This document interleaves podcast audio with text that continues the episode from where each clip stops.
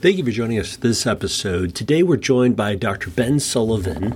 And as many of you know, the Sullivan family has been uh, a huge, huge uh, contributor in the uh, world of dry eye. This uh, conversation originally was going to start off as just a conversation for me to learn more about dry eye hyperosmolarity, its effect on the ocular surface and uh, and uh, kind of clear up some misconceptions that I had. And uh, Ben and I decided to record it uh, on the off chance it would make a good podcast. And I really think there's some aspects of this that uh, cleared some things up for me and uh, really brought to light some good impact. So uh, I, I, hope you enjoy this as much as I did. And uh, thank you, Ben, for joining us for this episode of The OI Show.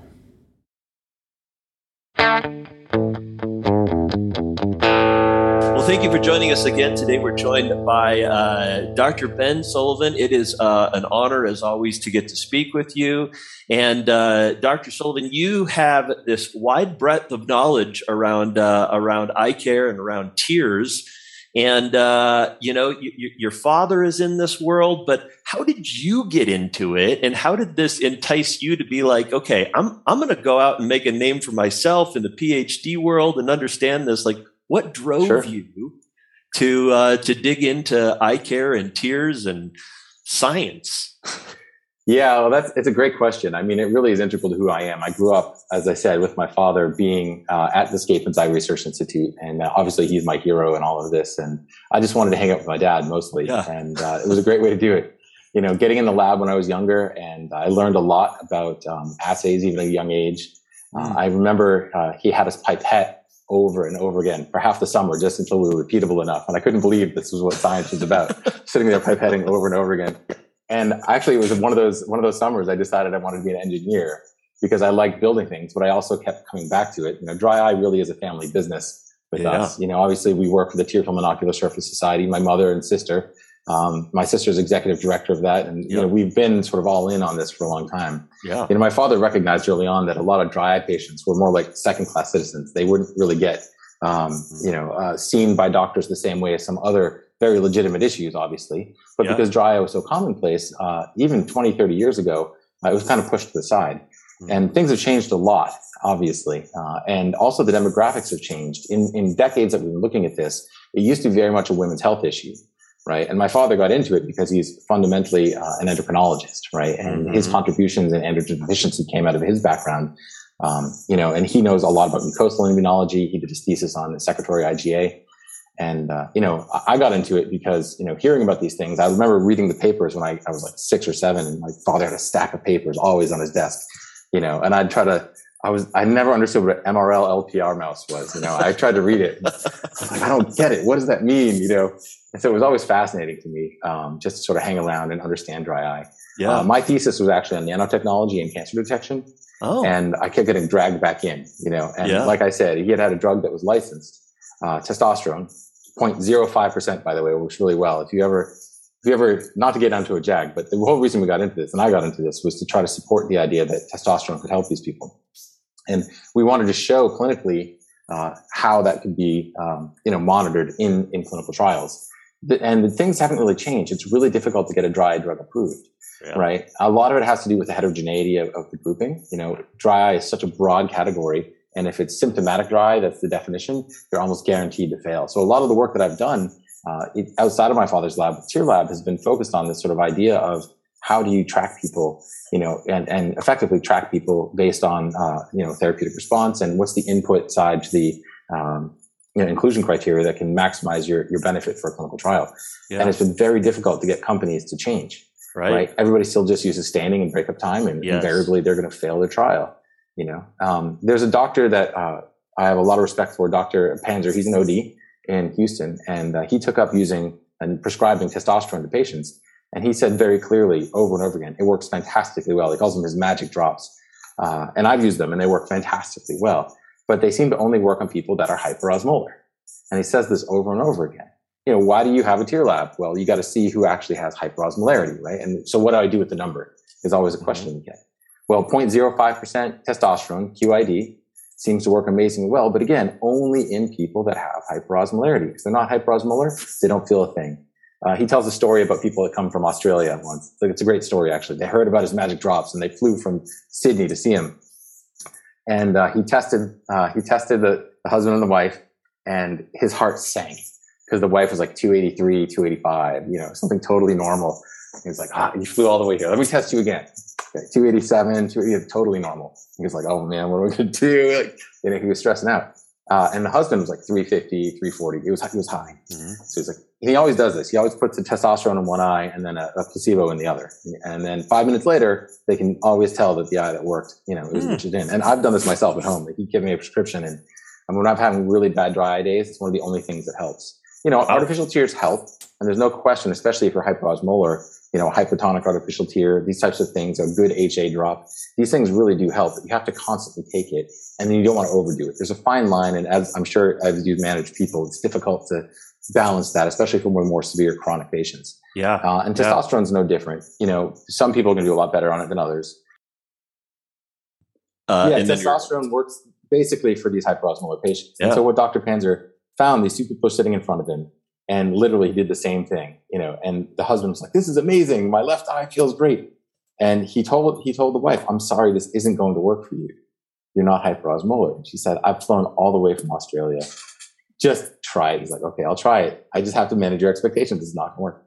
Mm-hmm. And lo and behold, you know, he always does one in one eye and does the other. And she chose the placebo uh-huh. as the uh-huh. better draw, you know, and, uh, he's told the story so many times. Like, I'm, you know, there's got to be something to this. And Unfortunately, we weren't able to get it across the finish line, and that's another yeah. whole story for another day sure. as to why testosterone is not on the market. But um, I still think it, it, works fantastically well. You can get it from you know compounding pharmacies, obviously, and different states have different laws about how that works, and so mm-hmm. obviously you have to pay attention to that.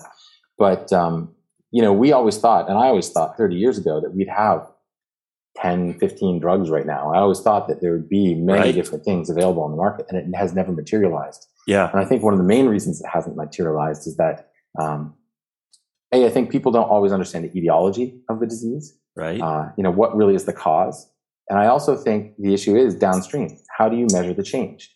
Yeah. You know, dry trials are notoriously difficult. It's such a heterogeneous population. And as we're talking about etiology, if you're not treating the underlying disease, your drug isn't going to work. Right. And then you have a really broad signal. And if half the people you have immune aggression, you have all these things that you're fighting, the effect size has to be huge and you really have to have a good overlap. And because dry eye has so many different types of dry eye and input, it's almost impossible to have one drug that does everything in a general population. Mm-hmm. Right. So, so, so, Ben, would, would, you, let's talk about etiology of dry eye. Sure. Um, you know, part of the reason why we're having this conversation, especially for the listeners, is because in clinic, I've struggled to find where uh, where osmolarity fits in. Right. And uh, so rather than just you know pushing it off completely to the wayside, I wanted to go to somebody who understands it far better than I do. Right. Get a better understanding of how, uh, from an from an etiology standpoint, you see osmolarity and the pathophysiology. And I know you had some slides that you wanted to show. So if anybody yeah. wants to see the, the YouTube version of it, we'll have a little bit. But can you speak to a little bit of that? And, okay, so the first thing I'll start with is something that I'm sure you've heard. Did you know that in one study, up to 86% of dry patients have signs of MGD? I did. Have you heard that? I've heard that too, a lot. Uh, and interestingly, the reference down here is by Dr. Lemp, who again uh, amazing, amazing doctor and uh, one yep. of my heroes. I was lucky enough to work with him for a long time. Uh, and interestingly, we co-wrote this paper. Uh, I'm the final author on the paper that was cited. There you go. I, I, didn't know that. I reference this study all the time. Yeah, this is my study, um, and I did the analysis. I, you know, this sure. is basically from a lot of our 510k data that we did a long time ago. And I'm going to bring this up particularly for people who may not read a lot of research. The two people you want to pay attention to are the first author and the last author on a study, right? Because you you have an incredible amount of uh, input on it. So yeah. I'm so sorry that I didn't even recognize that. No, that's okay. Very um, well known study. Tony Bron, Gary Foulks, you know, yeah, all of these people. yeah, Leslie Cruz is a, a, good friend of mine. She does amazing work in, in regenerative medicine, but uh, we really wanted to understand how many people are out there. What is the etiology? That's what we were trying to get at because we all understand the importance of etiology in clinical trials, but also in treatment. And we did put it in the abstract. You can see the abstract here. But it's important to note, and people miss this, they glaze over this, it was 86% of these qualified dry eye patients demonstrated signs of MGD. Mm. It wasn't of everybody. Mm-hmm. Right. If you actually look at the distribution down here, there's yep. 79 people with clear EDE based on the fact that they had a high meibomian grade, but they didn't have uh, any evidence of aqueous deficiency. The Schirmer's was high, right? And then they had mixed people too, where you know you had a high MGD and some evidence of Schirmer strips. Mm-hmm. But what you'll find over and over again, and we've published on this extensively, these are all uncorrelated markers, right? In the broad population, these things do not correlate. There was no information from the Schirmer strip on whether or not the meibomian gland is injured, and vice versa, right? Right. And it's kind of uh, you know luck of the draw based on who you see in front of you, and there's also day to day variation in every single marker. Yeah. Right. So clinically, it's a it's a challenge, and I don't I don't envy the challenge of having to look at somebody at a single point in time and make a very distinct etiological definition. But importantly, from how MGD relates, it's about 60% of the total population that we measure, yeah. not 86%. And that changes everything, in my opinion, because MGD is a very important part, but it's not everything. If it's 86%, it seems to be the dominant thing. And this number has taken a life on its own. And this is one of the reasons why, still today, even if you treat the MGD, you're not always going to fix the problem. And from a hyperosmolarity standpoint, you'll notice that all of the people here in this study had hyperosmolarity. And this is what we found is that hyperosmolarity is common to a lot of forms, but not everybody has hyperosmolarity who's symptomatic. And it's the same thing with everything. Everybody who's symptomatic doesn't have staining. How many people mm-hmm. did you see do not have central corneal staining? Lots of a lot of people, right? So it can't be the, the end all be all of a definition of the disease. But what I think of osmolarity and fundamentally what it's telling you is that there is a, uh, a damage in the homeostat- homeostatic mechanisms. One of the compensatory mechanisms have failed, whether it's not enough flow or there's too much evaporation. And again, in the molecular mechanisms of evaporation, there's several that people don't talk about, and I'll get into that in a bit. Again, one of my favorite topics about the, the epithelium. The, the lipids in the meibomian gland are very important. And again, you know, my dad's a pioneer in this. We published a lot of papers on how important lipids are, but they're not the entire story. The epithelium is critical to preventing evaporation, as is the glycocalyx, which helps set up the, uh, the surface tension to be able to hold onto water in a challenging environment right? Um, I think it was a Colin Serratini. I think he he put out a great thesis about trying to recreate evaporative barriers with lipid films and couldn't do it. You know, out of Dr. Radke's group. So lipids alone couldn't really hold on to the couldn't prevent water from evaporating in a lipid film. Mm-hmm. And so the tear film is a very complex structure that isn't just lipids and it isn't just mucins. It's right. this entire very complex thing and it's difficult to mix. You know, I don't know if you've ever played with tears in a pipette, but one time I remember trying to dilute them with water and it crawled up the side of the, uh, the pipette. It was completely non-Newtonian behavior. And yeah, Ben, with, I don't, you know, I don't know that a lot of people play with tears in a pipette. that's, that's, valid. That's valid. I tend to do that. That's right. Um, I know, right? You know, taking it back, I, one of my first memories is when I was crying, my dad came at me with a, a little test tube to like collect my tears when I was a kid. And he'd be like, don't move. He'd run over and he'd grab it. Anyway. Yeah, that happens um, in everybody's that happens house, to everybody. Right? Yeah, yeah. Yeah. That seems to be unique. Um, in any case, moving on. My only point is that all of these clinical things that we look at, staining, uh, symptoms, osmolarity, you know, breakup time, Schirmer's, meibomian grading, they're all distinct and they're all uncorrelated. And it's really important to understand that these things don't correlate and you should not expect them to correlate right? That's so, so true. And I think as clinicians, we expect A plus B equals C, and that we're looking for those high probability of correlations across right. things. You know, this this this brings up. Uh, we did uh, we didn't repeat this study, but we took all of our patients that were in our dry eye clinic, and we tested the number of meibomian glands yielding liquid secretions, and we found a number lower than Dr. Lemp. We found 78% of our patients, and that kind of speaks to it, right? I mean, right. not not necessarily. You can do the study 10 times, and the numbers are going to be a little bit different because of your population, right? Um, depending on your N number, right? But 78% for us, which I've always said, well, that's probably a more accurate number because we Uh, he looked at the number of meibomian glands and we set a target and a number. But this kind of speaks to it is we can't necessarily say A plus B equals C within dry eye because there's so much variability. So I think that's, you know, really, really well said on your part.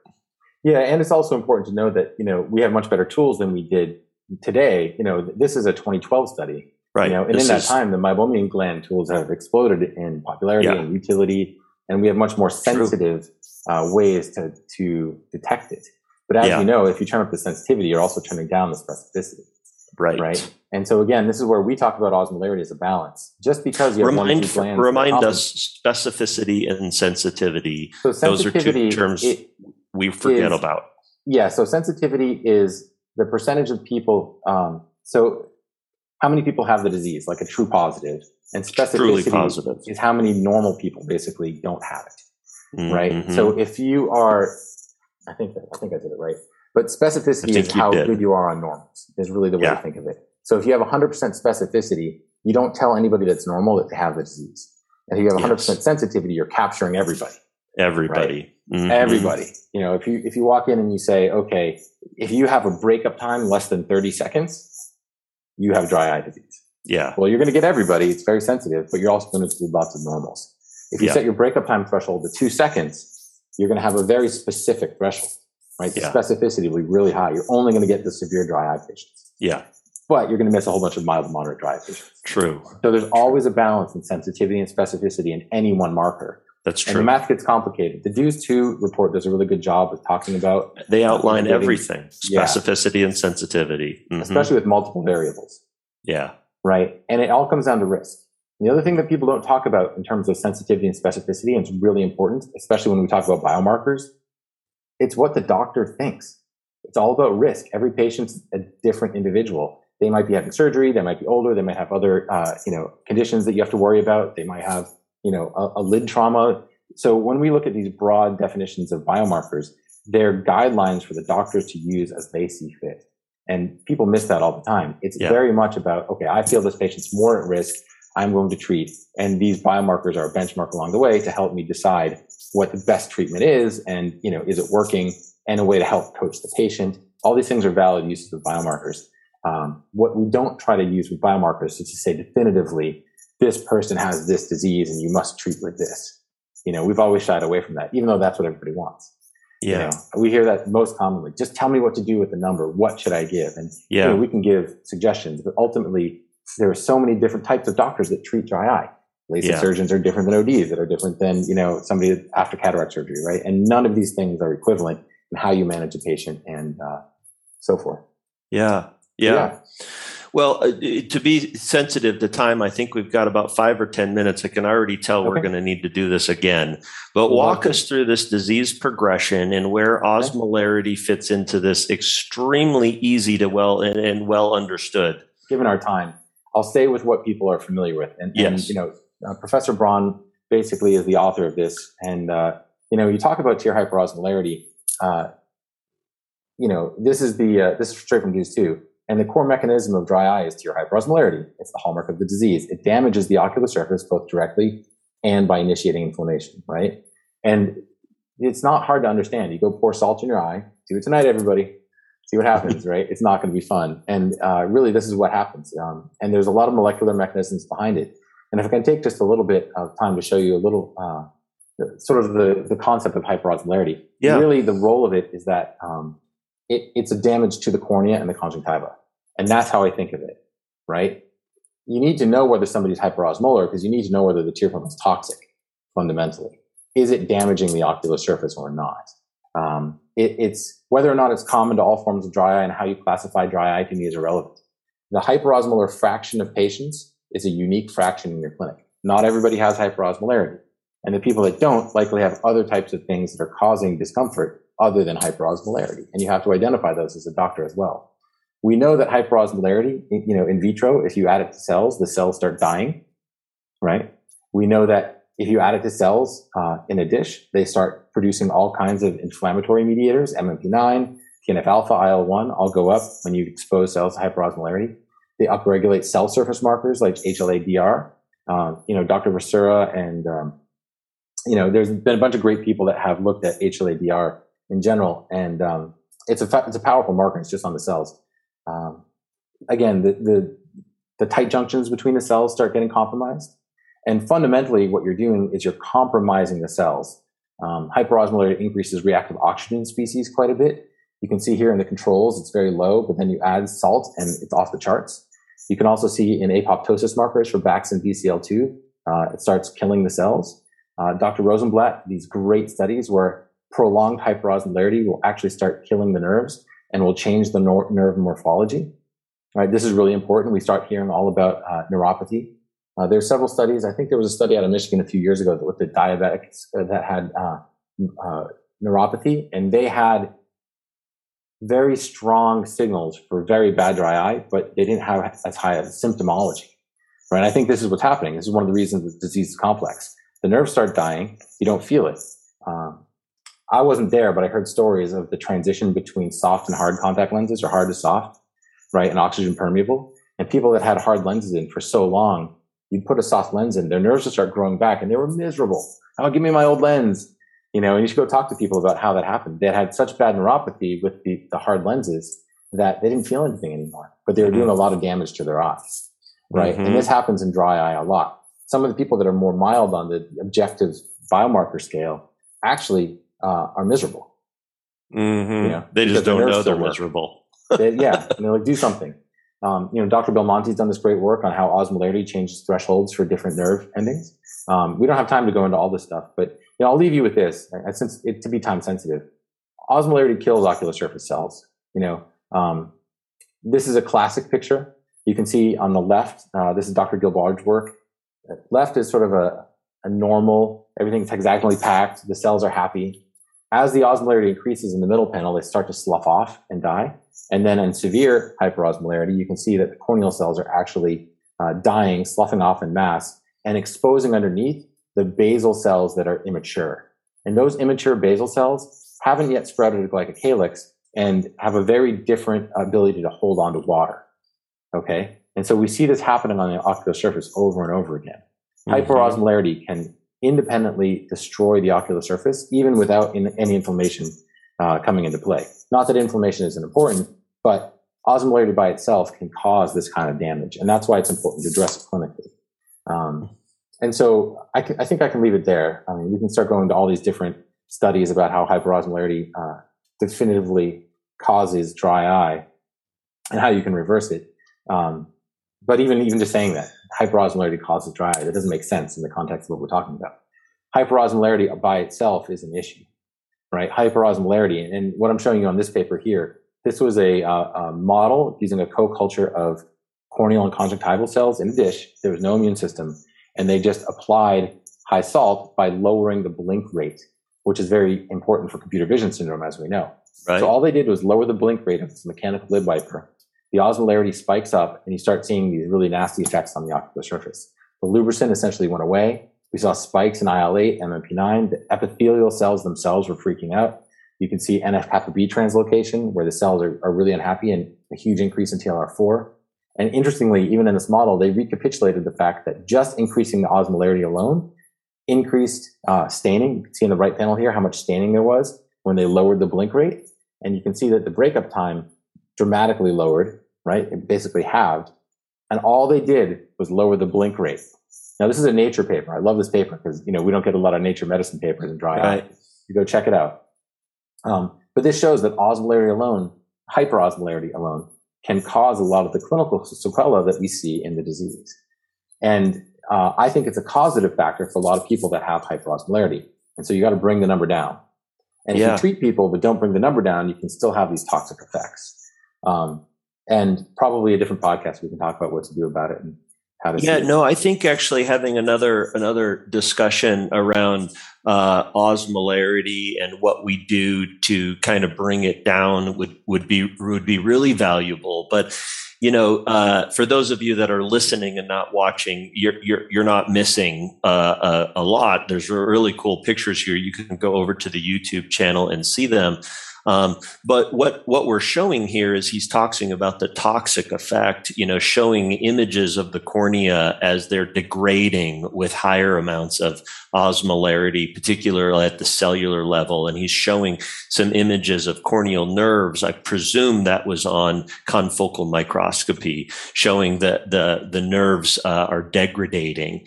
And uh, so this just kind of goes to show that.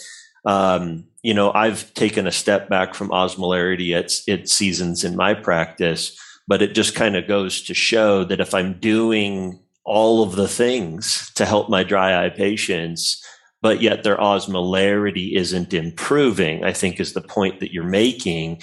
Um, I may be making the patient feel better in some ways, uh, which we know we can do with a lot of different treatments. But if we're not improving that overall tear quality as measured by osmolarity, this damaging or degrading effect of the dry eye we'll could continue and uh, w- will get worse. And I think that's you know, kind of a, a, a, recap of what you're saying here with uh, some eloquent studies. Uh, you know, if you are interested in seeing all the references, again, he's got them on all of the slides. You can reference them on on the YouTube version of this podcast. Anything uh, in closing there? I mean, that this is a brilliant work. I think you are bringing a perspective to osmolarity that we have missed in the eye care industry by and large. You know, we're looking for it as a as a measure to say, uh, here's one test that tells us whether you have dry eye. And I don't think that's what you're saying. Uh, I think there's it's multifactorial, but uh, you know, I think very eloquently put.